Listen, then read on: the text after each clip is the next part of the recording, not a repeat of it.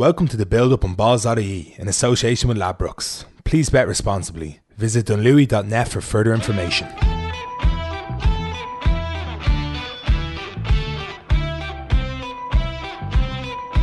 Uh, let's chat to Stephen Ferris. He's going to get us hyped for the return of the, the, the, the new season of the Champions Cup this weekend.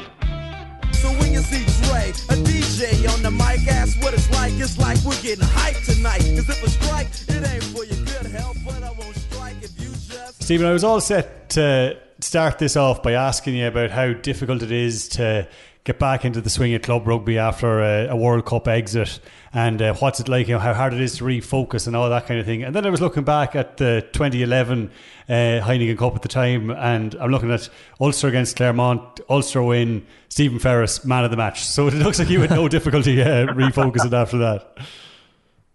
Um, yeah, I can actually remember it well. I think Ian Humphrey scored a last ditch try um, when we played them at the Kingspan.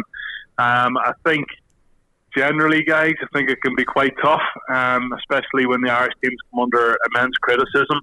Um, even look at the, the Interpro Derby, Ulster versus Munster, it was very lackluster, lots of stop starts. Um, you know, Jacob Stockdale had a very poor game, who was just off the back of a poor World Cup. You know, Peter O'Mahony was very, very quiet, apart from the three line out that he had. You know, there wasn't much, um, much more to, the, to his game, and you know, a few other people that were that were put in there, and like Chris Farrell, you know, didn't really impress. And I, I think generally it, it's pretty tough, um, and it's not just kind of getting your head around the World Cup. It's getting back into the actual setup, learning the plays, learning the way that Stephen Larkham or Dwayne Peel or Dan McFarland wants the team to play, and um, you know, Leo Cullen. Um, fortunately for him, he's got such a big squad that's done so well over the last five or six weeks in the Pro 14 that he can integrate, um, you know, the internationals, drip feed them back into the setup, and that their team won't really change. Where I think Munster is slightly different. Um, and Ulster, you know, if when they had add those two or three players like say Henderson, like Stockdale coming back in, Jordi Murphy um, as well, it, it, it, definitely adds something. So, yeah, um, you know, long-winded probably answer to your question, but some people find it easy and seamless to slip back into the system, where others find it more difficult. And you know, the ones that find it more difficult seem to want to get back on the pitch quicker. If that makes sense. Yeah, and like if you look at like Leinster as well, they also are uh, benefiting from a, a match they probably should win this weekend. Whereas for Ulster, away to Bath, like it's it's one of those. It's a it's a huge game already in this pool. Like if they could win that, if they could manage to get over the line there, it could uh, be fantastic for them going forward. They would set them up really well. Yeah, Mark. You know, I think you always target that first game. Um, it doesn't matter what competition it's in.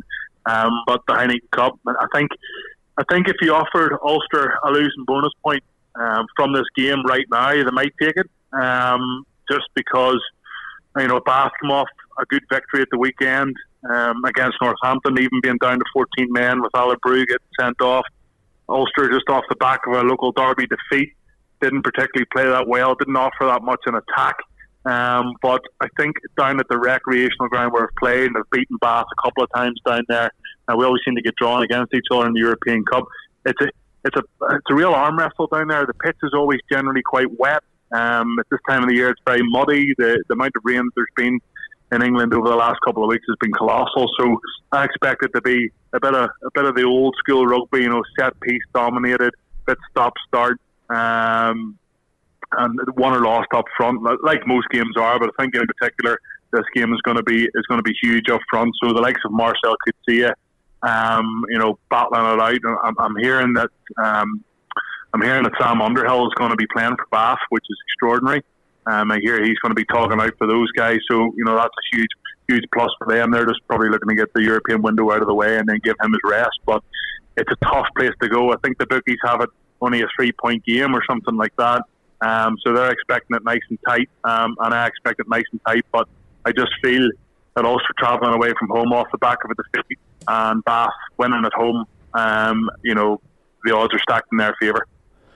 Stephen, can I ask about the psychology of what you just mentioned of the Champions Cup? Like, I, I, I, obviously, you know, you've got bonus points in the World Cup and stuff like that. But given the nature of this competition, they are just so crucial. We even saw that last year where you look at Ulster beating Leicester at home and then how crucial it was that they, they got that win away at Scarlets and how that set them up to, to progress to a quarter finals. When you mentioned the fact that they might be happy with a, a losing bonus point this weekend, does that implement their psychology at, at, any stretch of imagination? Like if you look at the scenario where you see Joey Carbery settle for, for the losing bonus points, would, is that something that's preordained, pre-planned before a, a game, or is that a, an in-the-moment decision? No, it's, it's not an in-the-moment decision, and it's not a it's not a preordained one either. Where it's more or less you get the you get the sixty minutes and you're within four or five points, and of course you're going to try and get the win. But when the clock ticks down, um, the conversations between the pack leader and the playmaker, like so if it's Billy Burns this weekend and Ian Henderson chatting, you know, they will have a discussion five minutes before the final whistle to say, look, let's play in the right areas of the pitch, especially if they're in their own half and, um, you know, they play a couple of strike plays and they don't really get anywhere. And sometimes, you know, that conversation has to be executed and to take away a, a you know, a losing bonus point is, is sometimes, well, it is, of course, it's better than nothing, but um, I, I think, yeah, in general, those conversations are had as the match goes on. Um, and as you talked about there, guys, it, they are really, really, really important. And you know, you look at Ulster last year. I think I think a lot of people were maybe looking at the Ulster um, the Ulster group last year, and you know, Scarlets and a few other ones, a few, few of the other teams that have played reasonably well over the couple of years, and then last year they, they, they played bloody awful. And you know, I think Ulster will certainly have to play a lot better this year round to try and get to a quarter final. But um, yeah, I think you know decisions are made on the hop in big games, and you know, there's no other big, not a big game to come in, uh, in terms of this uh, this Bath Ulster game. You'd expect Leinster to win fairly easily this weekend, but now with Saracens yeah. saying that they're going to focus um, mostly on domestic football, trying to or domestic rugby, trying to stay up. Um, are Leinster clear favourites now for you for this? Are they a good bit ahead of the rest of the pack? Well, they're definitely not ahead of Saracens by any stretch of the imagination. Saracens give them a bit of a um, bit of a doing last year in the final. Um, I think you know that talk of their uh, their focus is on the league. If, if this points um, ban is enforced or points reduction is enforced, um, they're a quality outfit, guys. You know they beat Gloucester in Gloucester last weekend with about seven Ryan internationals to come back into the team. Um, they're going to Racing 92. I actually fancy them to beat Racing 92. I think Racing are five point favourites in this match, but Saracens um, on the 3G pitch like they're used to as well. Um, I think that, they're going to do a number on Racing, um, and you know sometimes it's good to deflect um, some some situations, and I, I, in my own personal opinion, that's what I feel that they're doing is trying to deflect any negativity around the Heineken Cup and just say, look, we're focusing on the league, uh, league and all that. But you know, I can guarantee you guys uh, that the 15 players are going to take the pitch for Saracens this weekend We'll be going to get the win, and it's as simple as that. And with regard to, I suppose, the other match you're looking at, you're looking at Munster probably should beat Ospreys as well um, fairly easily. But Connacht against Montpellier, it's Connacht's first time obviously back in a couple of seasons in the Champions Cup. It's it's a tough ask for them, but um, it, they're they're well capable of winning this game. They are. Uh, I watched Connacht beat Toulouse uh, about four or five years ago in, in the Heineken Cup or Champions Cup as it was then, and uh, you know, just looking at the two sides, it was like men against boys. It really was. Connacht ended up going like 15-3 down or something, and then you know the sports ground came alight. Um, and I even everybody got behind the team. I think Bundee Aki had a man of the match performance, and they completely turned the game on its head, and they ran the big Toulouse pack ragged. They really did, and I think they got to get back to a little bit of the Pat Lam way of keeping the ball in play for long periods of time, um, using their skill set that we all know that they have, uh, and trying to outplay this Montpellier team instead of if you're going to go head on head and have car crashes all day long. It's only going to go one way because Montpellier are a big side. Um, they're sitting mid-table in the top 14, and you know we all know that they're capable of a big performance. So for me, uh, I certainly believe that Connacht have it in them uh, to get a result, but at the same time they're coming up against a bit of a, a juggernaut. Uh, but saying that, you know, Connacht after display last weekend will be bitter, bitterly disappointed. I'm sure almost embarrassed the way they went down to, to Leinster at home. So they'll be looking to rectify that and you know give the crowd something to cheer about. Uh, it's good to have Heineken Cup rugby back at the at the sports ground. So, you know, guys, I think I'm going to go for a Connacht sneaking a, a, a, little win there. And just to touch on the Ospreys Munster game, Ospreys are in dire straits. They really are. There's no players to pick from, loads of injuries. I know there's a few internationals to come back, but um, you know, getting beaten by Southern Kings last weekend, the Southern Kings first away win in the, in the Pro 14.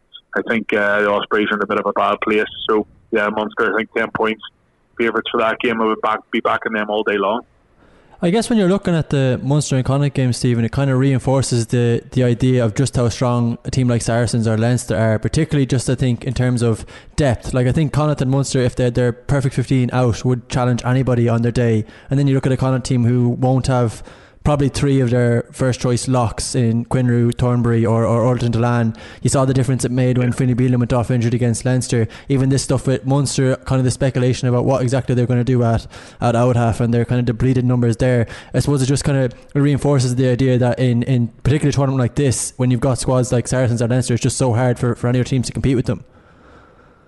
Yeah, it is difficult. Um, you look at the squad that Leinster have built up, and I think Leinster to a certain degree have have they've given the young lads opportunity, but the young lads who have been given the opportunity have actually taken it. And you see guys like Ronan Kelleher, who's leapfrog, you know, James Tracy, and probably Sean Cronin. um, I think you know guys who are given the opportunity. It's, it's the younger guys banging on the door that need to, when they're given a chance, bloody take it. And sometimes I've witnessed with Ulster over the last couple of years that there's been four or five young guys that have been given a chance, but they haven't really stepped up to the plate. Is that because of their ability? Is it because they're not getting enough exposure at that level? Or, you know, is the academy system not as good as it is down in, in, in Leinster? Is the school system not as good as it is in Leinster or the academy system in Saracens? It's really hard to pinpoint, put your finger on. Um, but, you know, it's a conveyor belt of raw talent that's coming out of Leinster, raw athletes that's coming out of Leinster. Other guys like Max Deegan and um, you know, Scott Penny who are just hanging around and you know, playing really, really well every time they're given a chance. Where you know, guys like Matty Rea and uh, you know Nick Timoney who have been around around Ulster for the last three or four years, you know, they're not getting these mile and mass performances. They're not putting their hand up for Irish selection. They just seem to be, you know, game by game, just getting through it. Um, and I think you know, young guys, especially with Ulster or Munster that are coming through, they're given that chance. They really need to try and grab it the way um, the likes of like Ronan Kelleher's doing, or um, other guys within the Saracen setup. You look at manager Lange's uh, cousin who's playing um, out half for them, you know, just taking his chance, uh, and other guys in there as well. So, yeah, it, it's squad depth is so so important. And as the season goes on, you're going to lose players. You're going to get some players back from injury. Um, but wouldn't it be great to be in a position like Leinster where you have maybe 35 guys that you could put your faith in week in week out to do the job for you? Yeah, on that actually, just um, a slight tangent, but while I have you, I haven't had your, a chance to ask you about this really. The remedy for that, the remedy for uh, to build a squad, like you look at the Munster, particularly, I think are an interesting scenario in that you know you look at the reported signings of uh, de and Snyman, two two World Cup winners, two brilliant players uh, who will certainly add to them. But that seems to be like a there does seem to be a focus on, I suppose, looking to outside influences. When they had a problem with their centre, it was looking to Chris Farrell. When they had a problem at scrum half, it was looking to, to Alby Mathewson to plug a gap there. And I'm wondering, like, is the the fact that you're talking about players getting the opportunity to step up, like in that scenario, Craig Casey won't get an opportunity to step up because his, his path is blocked by Nick McCarthy, who's come down from Leinster, and Alby Mathewson currently, and obviously Conor Murray is going to start there. Um, you look at guys like uh, you know, uh, Goggin or even Arnold in the centre, their path is suddenly blocked by whether that be Farrell, who you know is, is obviously Irish qualified, but someone like de Allende coming in now as well, who will block his path as well. Like the, do, how do you find the balance is being struck in whatever about Connacht in a in a scenario like Munster's? Yeah, I think lads, you know, the whole the last four or five years, uh, everything's been built towards making um, the Irish team a success like, you know, so players have moved around. Why has Jack McGrath come up to Ulster? Why has Jordi Murphy come, came to Ulster? Because they're going to get game time. They're going to get exposure week in, week out. You know, they weren't getting that at Leinster, so um, that was helping their chances of, uh, of, of playing for Ireland. You know, look at Chris Farrell. Why did he come back and go to Munster? Because he wants to try and play for Ireland. Where I think now Munster and You know, even Ulster at the minute, you know, they signed Carter, they signed Matt Faddes. Like, why did they have to sign Matt Faddes? Like, Ulster are blessed in the back three, but they feel that they need a bit more quality in that area to push them on to the next level. So, like, uh, so Munster have never really replaced Paul O'Connell. You know, this talisman, this you know enforcer of Jean Klein. You know, I don't know about you guys, but I haven't seen that yet, and I don't think Munster have either, and that's why they're trying to sign Snyman. So, you know, they, they probably feel that they need a bit more physicality in the midfield. Um, if Chris Farrell is away at Six Nations duty or Scannell is away at Six Nations duty, but I can guarantee you, lads, that you know these big name players are going to play in the big games. You know, Chris Farrell is going to be left on the bench for Munster, and Dale is going to be starting. But why? It's because they want to win. Like Munster, Ulster, Leinster, and Connacht as provinces, they want to do bloody well. They want to they want to try and further themselves in the Heineken Cup. They want to get to the latter stages of tournaments, and to be able to do that, you've got to have good good quality. And I think at the minute, you know, you take out Leinster and you take out Saracens. I think sometimes you know the provinces are lacking a little bit of quality and maybe a little bit of firepower. So, um, you know, from looking from the outside in, you know, signing de Allende, signing Snyman, signing Carter, who's playing for Ulster. I think you know it's only a good thing for the game as long as it doesn't become like it was maybe six or seven years ago, where you know you're signing five or six foreign players just to try and you know get a trophy at the end of it. I think there's got to be a fine balance too. You gave us a couple of predictions there already with uh, Connacht to win their five to six uh, with Ladbrokes, Munster minus ten. Uh, with Ulster, as you're saying, Bath three points favor, three point favourites. Would you be hoping Ulster can beat the handicap there? Yeah, I would hope. I would, I would hope, but I'm not going to. I wouldn't go with it. um, I would probably go with Bath minus three. Um, it's always been a tight affair between Ulster and, uh, and Bath. Um, the Connacht games, it's a it's a tough one to call, and you know what? I would probably stay away from it, but I would definitely go Munster minus ten. I think uh, the Ospreys are in a world of pain at the minute. Um, you know, their form is absolutely atrocious, probably the worst in Europe at the minute. Um, I know they're due a couple of guys back, but I don't think it's going to make a huge bit of difference.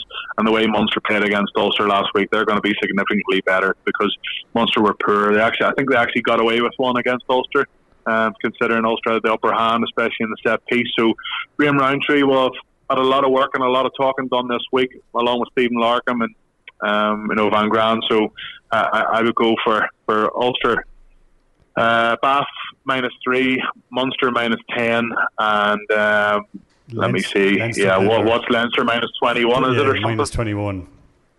minus 21. Yeah, I I think that's you know that's a bit far out, but at the same time, it depends on weather. Um, it's an afternoon kickoff too, so uh, guys, I'd be likely to go with the 21 points. I think Leinster in such a re- uh, rich vein of form. Um, I, I can see them getting scoring four tries, no issues. Are are Benetton Treviso going to score 14 to 20 points? They possibly could, but I could see Leinster scoring 40 points. You know, so um, I would probably go with Leinster minus 21, believe it or not. There you have it. Thanks very much for uh, chatting to us, Stephen. Hopefully, it's an enjoyable weekend of rugby. No worries, Mark. Cheers. Appreciate it, guys. Great stuff there from Stephen. And if you are having a bet this weekend on any of the rugby, be sure to gamble responsibly and you can visit dunlewy.net for more information.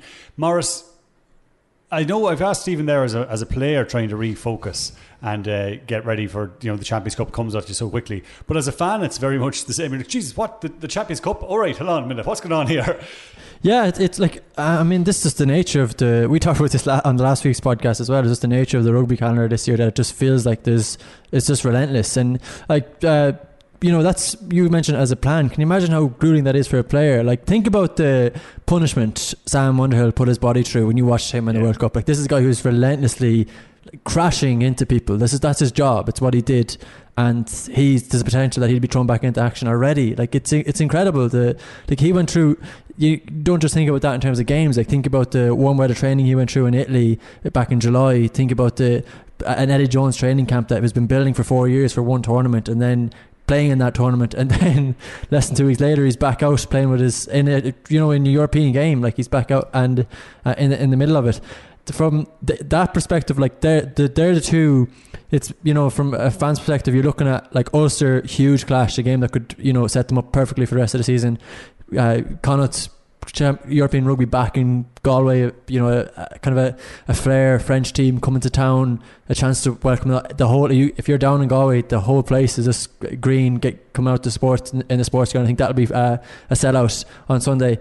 Whereas for from a Munster perspective, you're looking at an, an Osprey team who are in dire straits, and Leinster who you know could start by a relatively comfortable win as well. Like so, even from a fan's perspective, it might be kind of a variance of, of, of emotions. But yeah, like it's it's a lovely way to keep the year exciting because you've got coming off the back of Interpros and straight into Europe, and then you're building into another round of Europe as well. And before you know it, you'll be into knockout stages. You've got the Christmas sides, then you've obviously got you know the Pro 14 at Christmas. You're going to have the Interprovincial more Interpros, yeah. you've got the Six Nations. It's just relentless, and even like mentally, like you have to imagine you go back into these provinces, the, the, players that were there that weren't, they didn't go to the World Cup. They're going to be a tight knit group. They've, they're obviously they've been aiming for you know, get off to a great start in the Pro 14, and it must be just so hard mentally as a player to to readjust to go like I actually don't have any time to switch off here. I've gone from a really pressured environment where we're aiming to you know get to a World Cup final, get to a semi final, at least whatever it is, and then all of a sudden I'm, I'm straight back in, and I'm, I'm I don't have any time. It was not like we're saying like even like Underhill is a, a brilliant example for Bath, but even like Henderson's going to start probably this weekend for Ulster. You have like, like as Ferris mentioned, Stockdale maybe in poor form, having to try and regain that very quickly.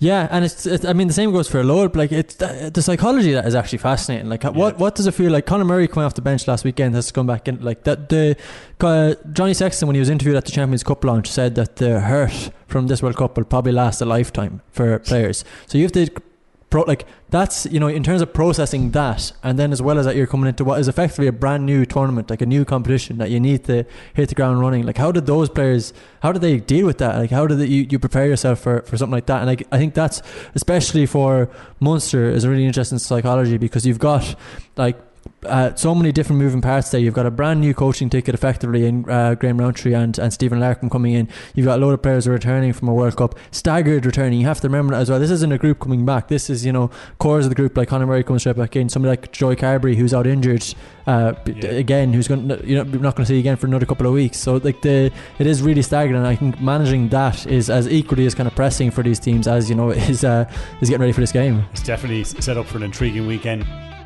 To subscribe to the full Build Up podcast, search the Build Up on Balls on all good podcast apps.